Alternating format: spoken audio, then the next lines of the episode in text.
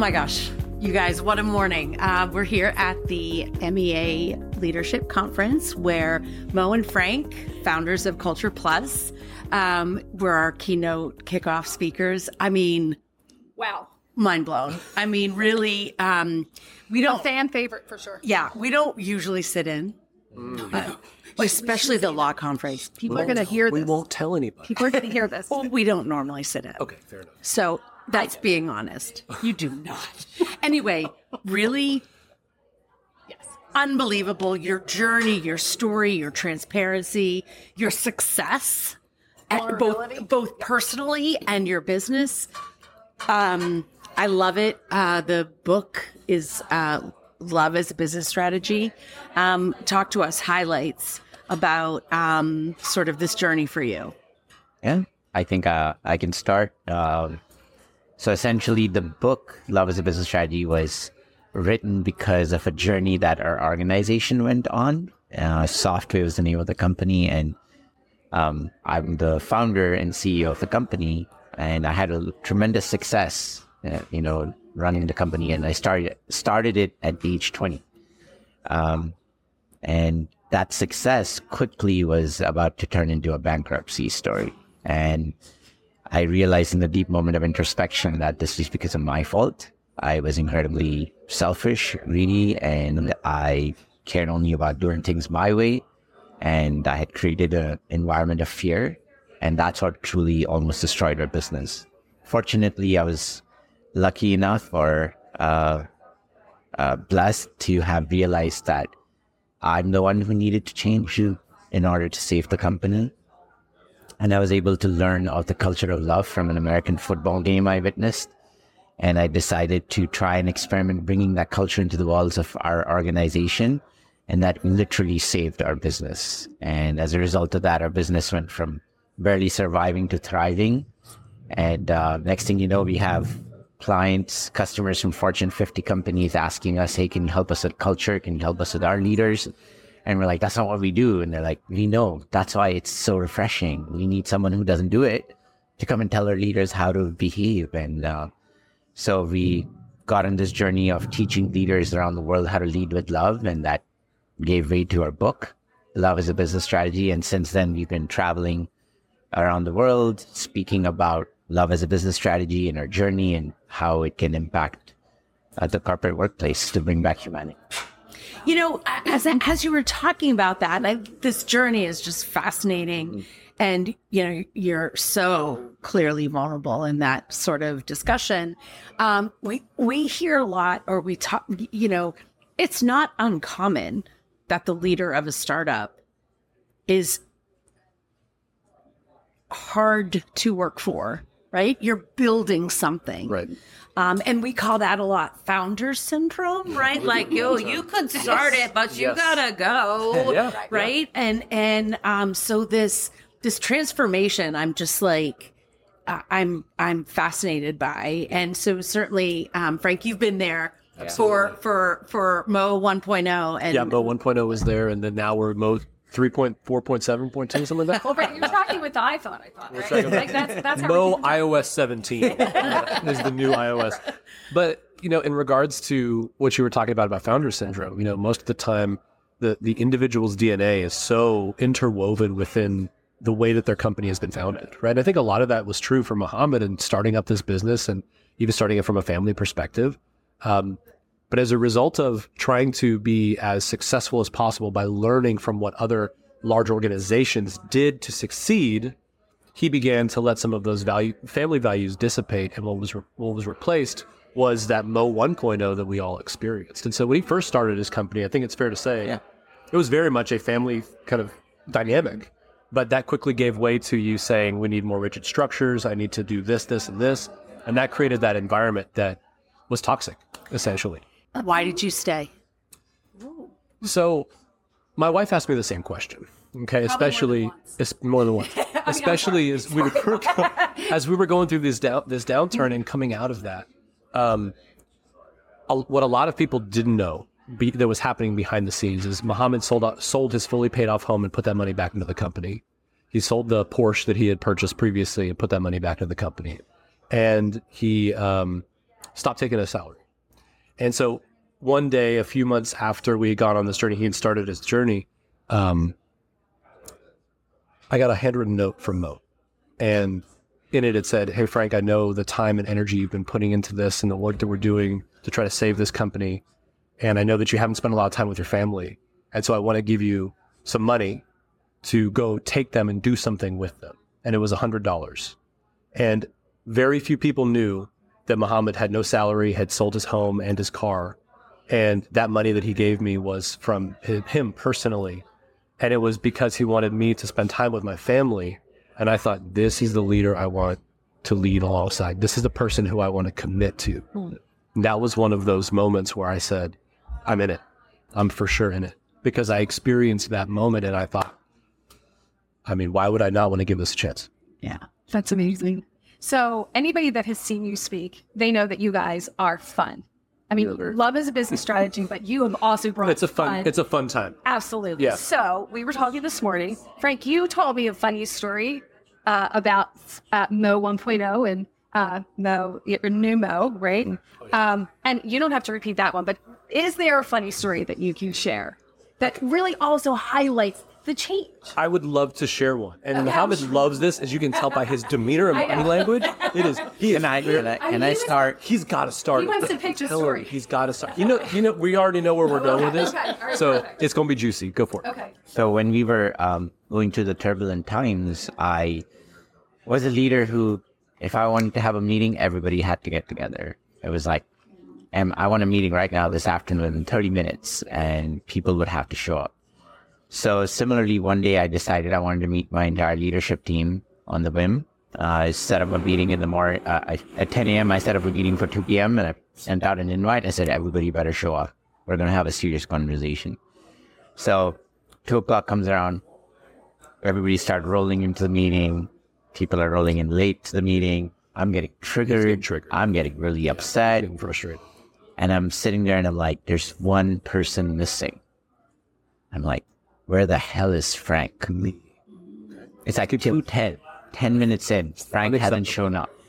and I'm like, okay, how, how much longer am I going to wait? And during this whole time, I kept like disparaging Frank. I was like, Frank is a lazy guy. He doesn't know how to manage his time. He's probably hasn't even like realized he's missing a meeting. It's just he's like this. He's just totally close Like, with Frank. All of our leadership. Frank is dead to me. Everyone. He's done. So I'm Not like, kidding. yeah. So I'm like saying all these things, Okay. and eventually I'm like, okay, I've had it. I got out of the seat and I went to the his office, which is on the other side of the building, and I bar and he was in there. I could see his window was there, Working at the computer, you know? and I barged in and I said, Frank, what the f? And Why other- is your ASS not in the room right it out. now? How dare you not come to my meeting? Get your and let's Yeah, go back, yeah. back. The volume was at 11. Like he was, he was definitely. I would This not have- calm version. and that, Yeah. and that was, this is mode 3.4 point something. But like he, I want to see it. he, he literally, Role play it. How do we get him back there? But, but we um, don't have a bleeper, so you can't actually. Yes. curse. Exactly. We don't He have was- a bleeper. function. Exactly. So Yeah. so when he came in the room, and that was the the only time that Muhammad has ever like straight up yelled at me. The only time I had experienced like the the, the wrath essentially, and after that, Yeah, and then I told him, follow me, let's go. and I was So just, he just picked up his stuff and you know the Charlie me, Brown walk, sit the sad kind of walk, and then I sat down, didn't say anything, and I meeting got over, everything was done, and then So real quick, I just uh, I'm sorry. I just have to know. You probably want to know too. Did you have a good reason for being? Yeah, late? why were you late? Oh, okay, okay, that's fine. Okay, good. I thought you were going to. We are in all the impatient. questions shall be answered. We're answered. not impatient. We're just So- curious. so you know, You gotta be somehow curious. managed to run the meeting, finished it, and then later that evening, I get an invite from Frank for a one-on-one for the next morning Yeah. in the way corner of the office where usually people have quit. This is where people need me to say, Oh, the quit room. "I quit." The quit room. Yeah. Yeah, the quit room. Yeah. Well, it does now. It does now. We just coined it. It's a quit room, and he made you do it the next day to see you could Yeah. ruminate on So the whole night I was like, "Damn it! I think I did. I think I just overdid it." you know, but it was justified. He wasn't there. Like, I still justify everything. And It's then a the next show. morning, I walk into the room and I was late. Two minutes. Nobody's counting, but two minutes. Two minutes. Two minutes is two minutes. Yes, I You're want. not early. You're late.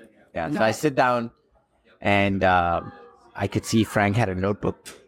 He had some notes in it, and he was visibly shaking. He's Like a leaf. visibly, he was like, he was like this, and he was like really, s- and I was like, I was, I think I just said, yeah. So what's up or something? Yeah, dude, just super like, like yeah, what's yeah, going like on? What's nothing happening? And I'm like, I would like to talk to you. And then uh, Frank says, I'd like to share something with you. And he looks at his notebook and he The whole time. reading. Yep. He doesn't look in my eyes. Reads and he says, just want you to know, I do not appreciate being yelled at like that. And I do not want to be treated like that. And he is shaking and his voice is trembling when he's telling me this. I'm like, Yeah. yeah. crap. Yeah. And then later he's like, I also want to show you something else. Well, first, first of all, you apologized after that, and you said I tried to justify you did justify. He was like, "Yeah, but you know, I need people." And he went out to like, "I need people to show up. I need people to be a part of that." Like, I know, I understand. And then I said, "Hey, j- also, I just want to show you something." And I turned the laptop around and I show him that I wasn't invited to the meeting. That's what I was thinking. I was gonna think. I had forgotten to invite him on the calendar invite. I mean, that's the best. I'm sorry, but Oh my God. So- that's And I so was good. so why didn't you bad. lead with that, Frank? So I was because I wanted to get my thoughts out oh, this is as true. and, and just kind of start with, hey, this is how it made me feel. This is the experience. And then in that moment, I said, I also want you to understand I wasn't even invited to it. Right. And so that's why I was so shocked when he barged into the office because I was just working. I was sending an email or doing something with chat. And it was definitely one of those specific pinpoint moments that recognizes how far honestly you've come as well as as a leader recognizing that So what did you do? And I apologize eventually. eventually I did. And that moment I just realized, oh crap, I have no way escaping this. Like there's no justification for this. Like I just needed to own it up and apologize. It was hard as hell to apologize. I won't lie. Yeah. It's difficult as well because I'm like embarrassed. I was I been an asshole. Sorry. I have to get these. Sorry. That's all right. Uh, but- we have adult learn- listeners and learners.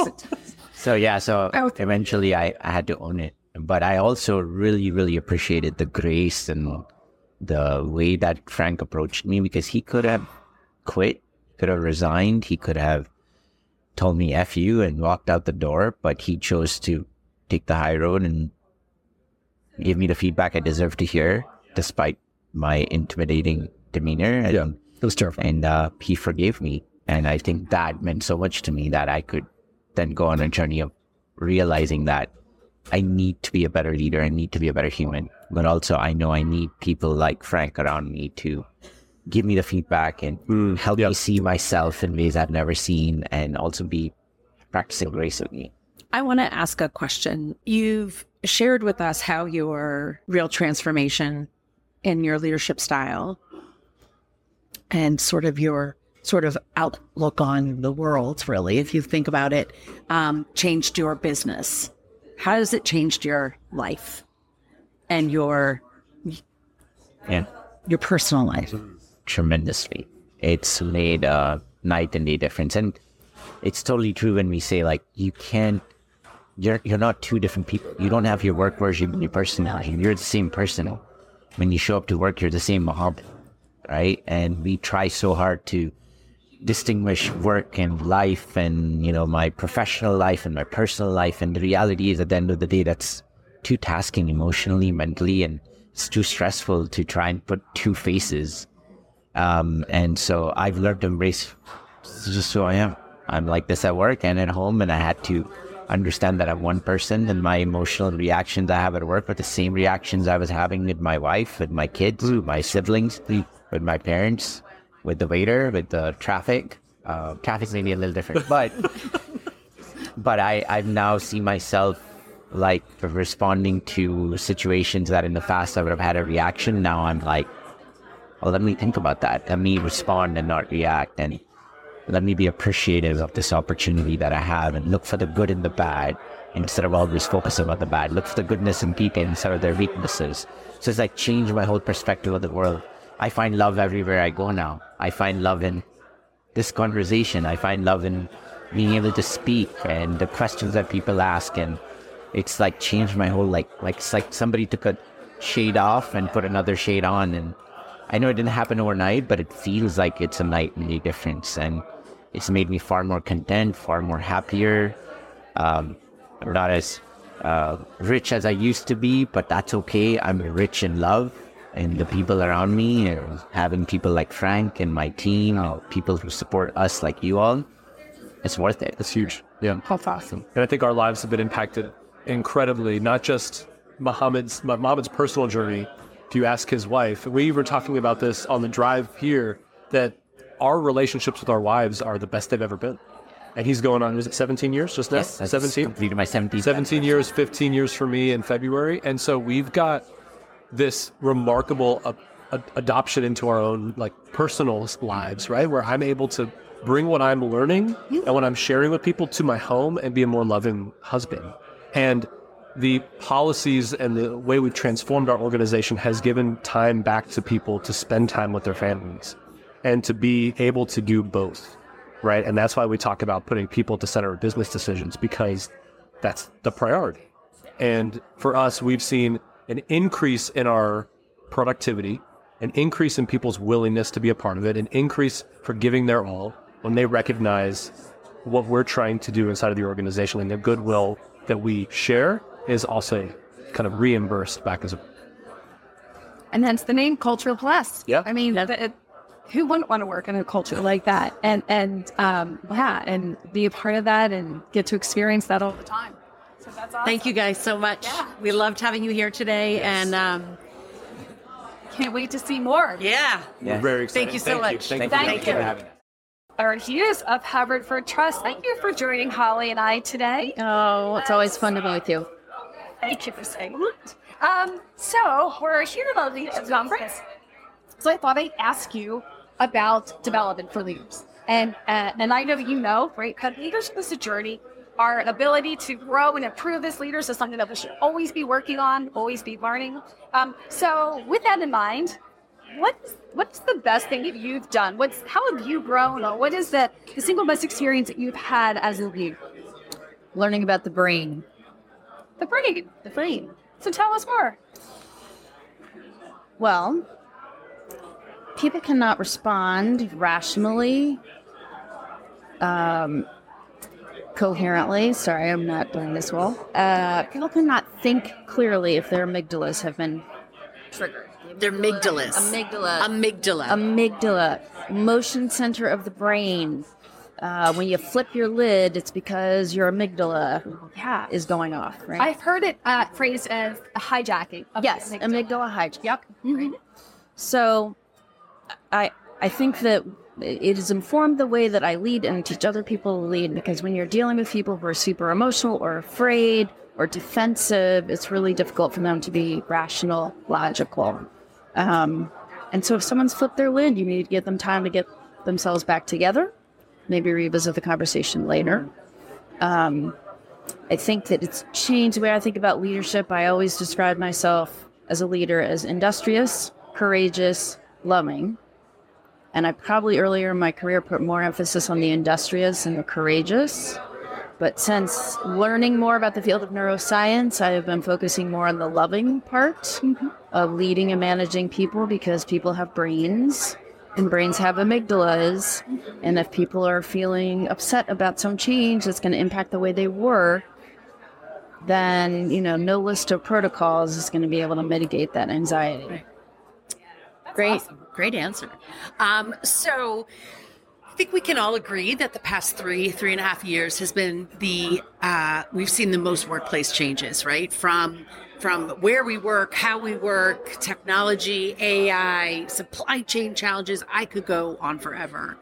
Um, with all this change, um, work, the workplace has had to change, and uh, as have our leadership styles. How have you has your leadership style adapted or changed to this new world of work? I have become deliberately much more patient with people. So again, my former thoughts about leadership were that I had to be tough, make the decisions others were afraid to make, say the things that others were afraid to say. And with what we've gone through in the past three years, I have found myself becoming softer and more patient and allowing people to come to conclusions on their own, to look at the data, develop their own interpretations, um, propose alternate interpretations, uh, and then let people marinate in the thought process and and pose their own solutions. Um, whereas before, I think I was more inclined to fix it quick. Yep. Yeah. So, you know, what just occurred to me is um, in the time that I've known you, Erin, I would say that my impression always of you is that you're very Zen like. Like you are very calm. I think whatever you're doing to to be more patient, to be more loving, it, like- it like kind of uh, like exudes out of you, right? There's just this, there is this calmness, this peacefulness about you that is really inviting. And comfort. Yeah, absolutely, right? Yeah. You know, my mother used to make us when we were bad, when we were kids. She would make us sit on a stool in the living room where you couldn't touch anything, even if you like stuck your foot out. And you had to sit there until you said five nice things.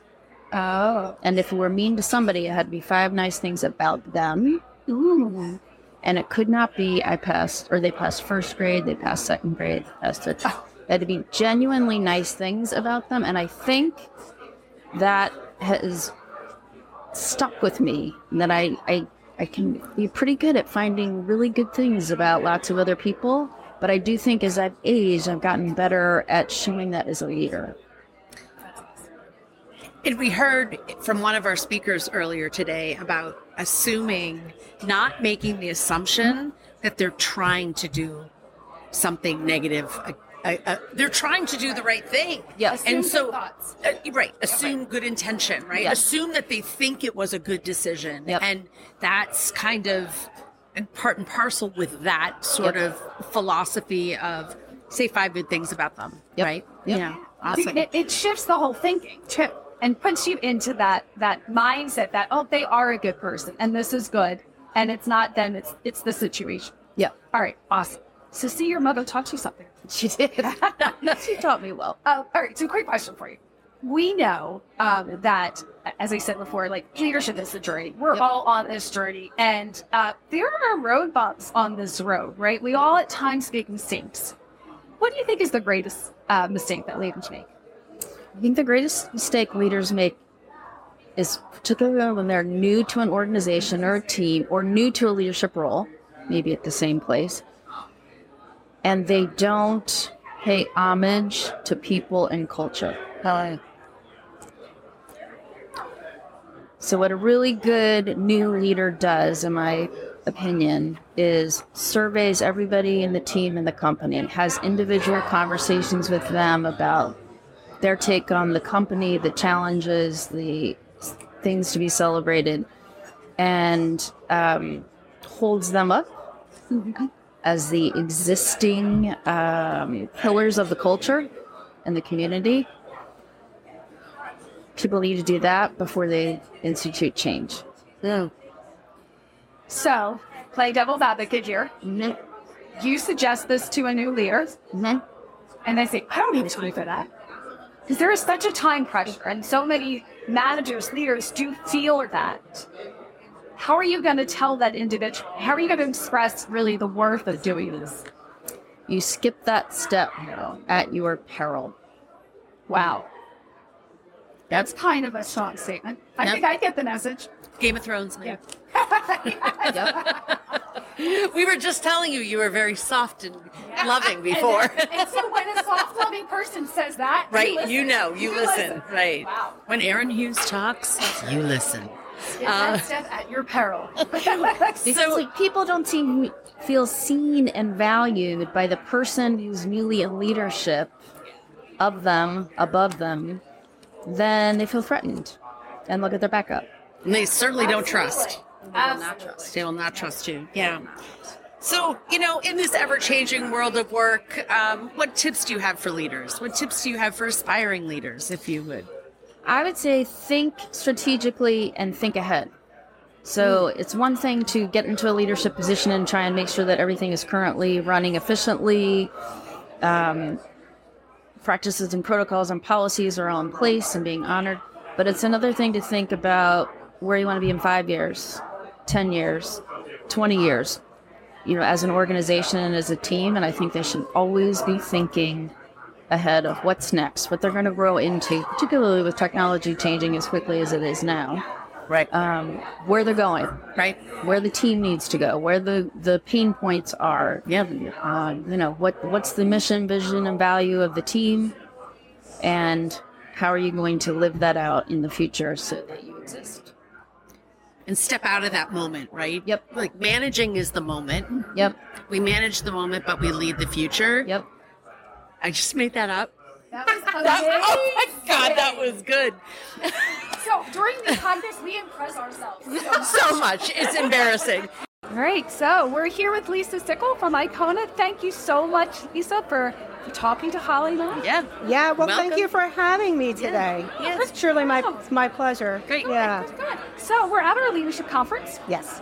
So I, I need to ask you um, about leadership development. And we know leadership, right? Developing and growing as a leader, it's a journey. It's not a one and done. We have to keep doing it. Uh, I'm sure it's something that you've done over the years. So when you think about all that you've done to develop and to grow, mm-hmm. um, what's what's been the most rewarding or the most helpful?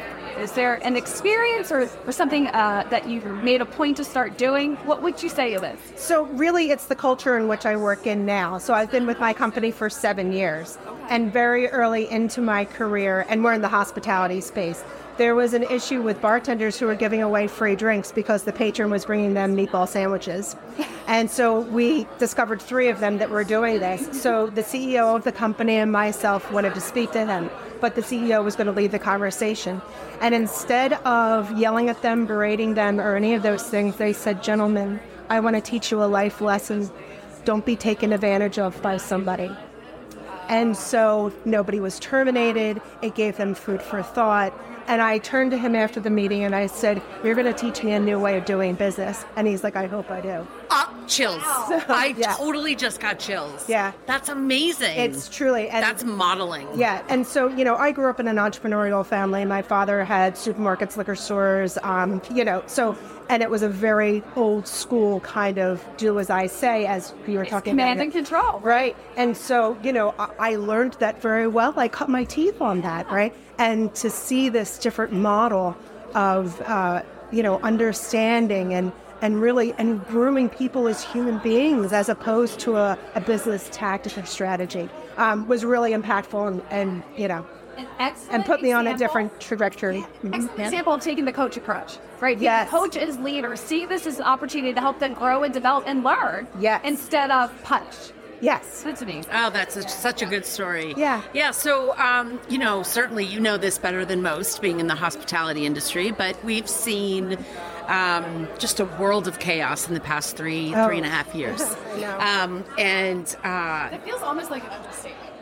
Yeah, it's all. I, almost doesn't feel. Yeah, I mean, especially for hospitality. I mean, we've had talent i mean first you know the obvious right yes. the shutdown and and then the the extra cleaning challenges and sanitation that you've all had and yes. then staff shortages and and and i could go on and on and on yes. right mm-hmm. um, so lots of workplaces had to adapt and that always means that leadership has to adapt yes how have you adapted your style in the past three and a half years? So um, we have always had processes, but now the processes have taken uh, a higher lead in what we do mm. because people need to be clear about what they need to do. Clear as kind. And then the second thing is empathy. Even though it's part of our culture and it's on our culture card, we've really had to be more empathetic with one another than we ever had to be before. Everybody had a different challenge through that pandemic. Um, and you know, I consider myself definitely one of the fortunate ones, right? But I was getting calls, desperate calls from the team members as we're working from home. Um, I don't know what to do, and I don't, you know, and sometimes I was just sitting on the phone for an hour, just listening to somebody, right? But they're part of our team, and so it was really empathy started to naturally come out in us before we even identified what we were being empathetic. Do you know what I mean? Right. But I think empathy is, is probably maybe you know one and two for the processes because the processes were equally as important. This is what we're doing and this is why we're doing it. Interesting, right? You know, having a process also brings comfort to people. Yes, You know, structure. especially in such times of uncertainty, when there is that structure, when they say, when they know, all right, this is what I need to do. Yeah. it does bring comfort to that and security. yeah, one hundred percent. So, mentioned earlier, leadership's the journey, and that journey sometimes can be a little bumpy. Yes. Along the way. I didn't come through a straight line. I don't know about anybody else, but my career was on a straight And line. Sometimes probably a, a, a road bump or whatever. Uh, so, when you think about all the mistakes that leaders make, and Yes. and we all make them, and honestly, we need to make them because that's how we learn, that's how we grow. Sure. What do you think is the greatest mistake that leaders make? Um, I think probably is a failure to communicate clearly. I think um, clear communication is is key, and I think leaders really need to buy into what they're doing. So, as our our CEO says, because he used to be in the car business before he decided to go into the hospitality space, if there's a question in the seller's mind, there'll be a question in the buyer's mind. So, as leaders, we hmm. have to really have a deep dive and believe in what we're doing, and then be able to communicate that clearly. I like that. Question in the seller's mind, there's going to be a question in the buyer's mind. Yes. So, tips that you have for aspiring leaders in this new world of work. Um, yeah, I think one is clear communicators, right? You really need to have clear communication skills. And if you want to be a leader, you should probably um, practice some public speaking, right? Yeah. Um, and if you can sort of, uh, you know, really understand the audience and what you're speaking with. And then the second thing I would say is really that listening. You were talking about the act of listening. I learn more every time I sit in a director's meeting or whatever when I'm quiet and I'm just listening and I'm hearing what they're saying, where the CEO is talking about this and then they interject that, and I'm like, I think we, I think we've missed our point here, right? We're not all on the same road together. Um, so yeah, clear communication and then strong listening. Clear is kind, and we were given two ears and one mouth for a reason, right? Excellent. Elisa, thank you so much for joining us. It's Oh. always a pleasure to see you in person. thank you so much for having us. Yes, yeah. thank you for coming. Our pleasure, Sally said, for sure. Michelle, thank you for joining us. Um, we are at our leadership conference, and Michelle Gloviak from Merion Cricket Club has agreed to sit and talk with us. Um, welcome. And thank you for for sitting down. Thank you so much for having me. Awesome. All right. Oh, that's right. I'm on. Okay. So I have a question. So you're at our leadership conference, which I love that you're here. I hope you're been enjoying it so far. Absolutely. So leadership is a journey. We all know that, right? And we know that the leaders, the best leaders, really approach it that way. Uh, It's not a one and done. It's something I'm constantly going to be learning and growing and finding ways to do that. So when you think about your journey and what you've done, what's been the best experience that you've had in your development, or uh, it was an experience or something that, like conversation, whatever? What would you say has been most valuable from a learning standpoint? for Um, I, I think you said it best. It is a journey, and it's not just one event or one situation. It's the culmination of all of those experiences added up together. It's the good, it's the bad, it's cherry picking. This is what I want to be like. This is what I don't want to be. Right. And that's how I have become the leader that I am today.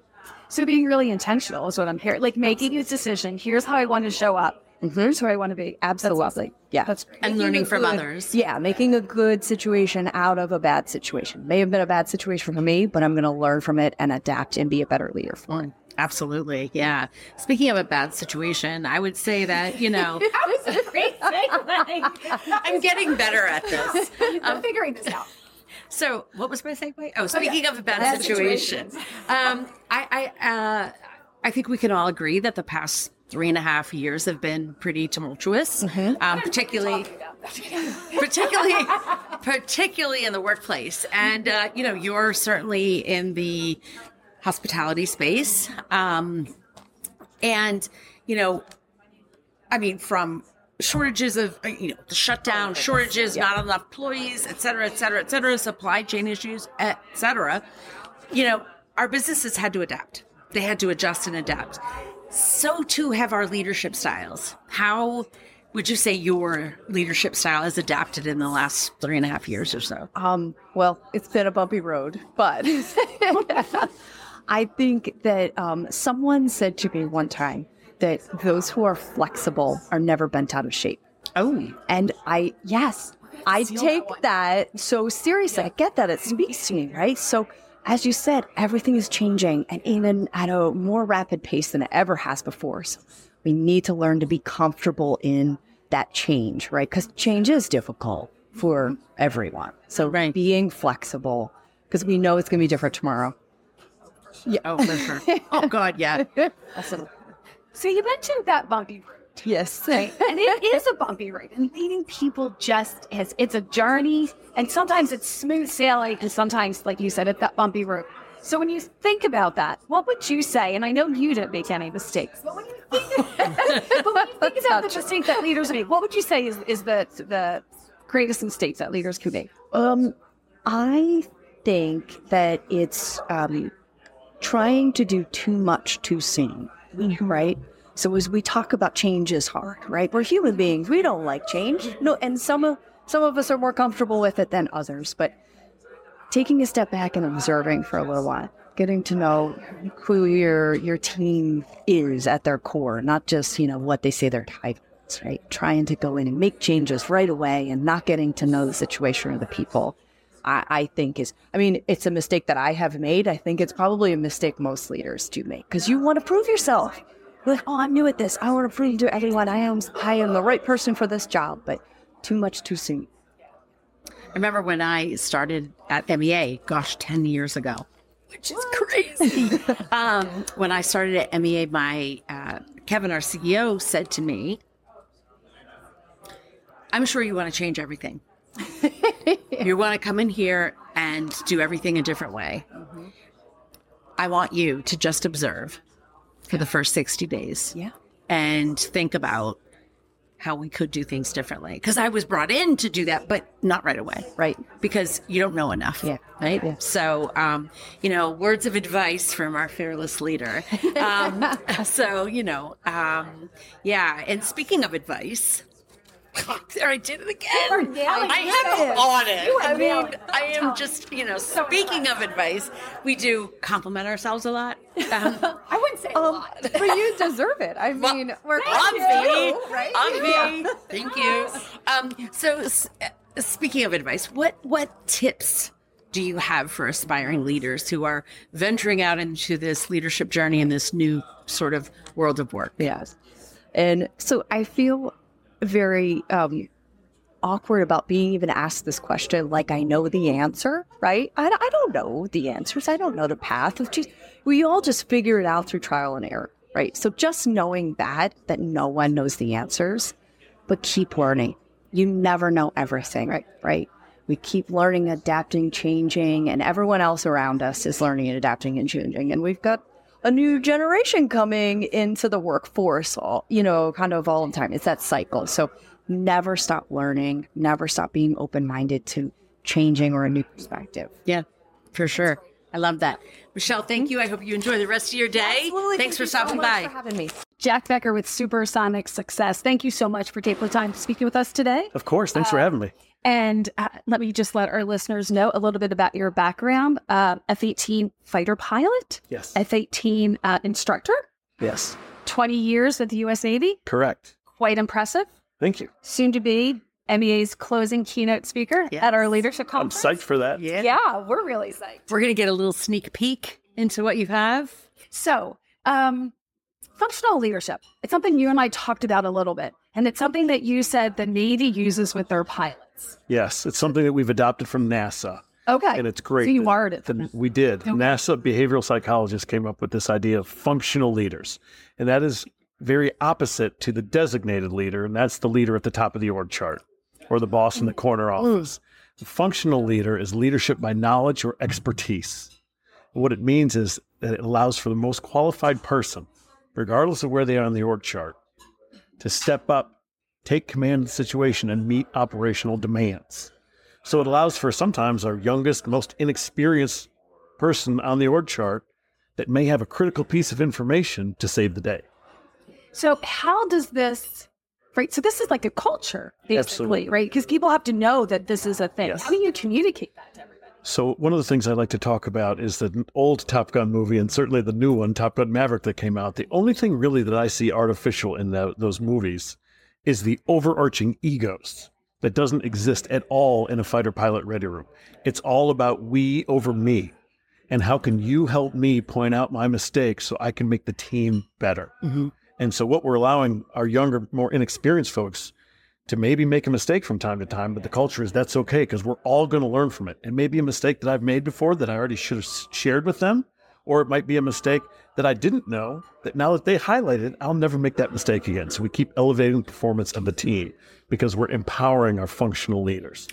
Yeah, yeah. You know, as as I'm listening to you and thinking about sort of bureaucratic, hierarchical business, um, snooze, um, and how, in your opinion, how do we translate functional leadership, as you just described it, that you participate in with the the the fighter pilots in the Navy?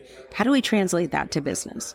I think the best thing we can do, and I'll hit on it in my keynote today, is empower our folks by knowing that mistakes are going to happen. It's the same thing that Frank and Mohammed talked about this morning in their keynote, is that it's okay. What we need to do is not only celebrate our successes, but celebrate our failures as well. And I don't want people to hide from them.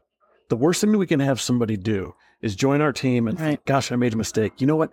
I'm just going to sweep it under the rug. Right. Because if they do that, somebody else on our team is doomed to repeat it. Whereas if they highlight it, knowing that the culture is okay, that we're all going to get better for you making this mistake, that's how we can achieve excellence. You know, Jack, that's best case scenario, right? That it just gets repeated. For sure. There's so many worse things that could happen Yes. when you ha- make a mistake and then hide it. Yes. And and I, I love what you're talking about because it's really, you know, functional leadership tied with psychological safety. Yes. You have to make it safe for people to do that. Yes. That's so cool. Yeah, it's exciting. I mean, I love talking about it, but the, the process works, right? We don't use it sitting in a classroom. This isn't theory. We use it at speeds up to Mach 2 or twice the speed of sound when we're making life and death decisions when things are happening fast. And this works for us, and it can certainly work in an HR setting. Yeah, sure. How long did it take for you to adopt? Like, it's great to say, hey, we want to do this, but how long before it actually was? So it was a, it was a huge transformation, and there were certainly dinosaurs in our community who weren't weren't attracted to it, and they were shunning it. And fortunately, they kind of either were shunned by the wayside or retired out the top, and now that we don't have to deal with them.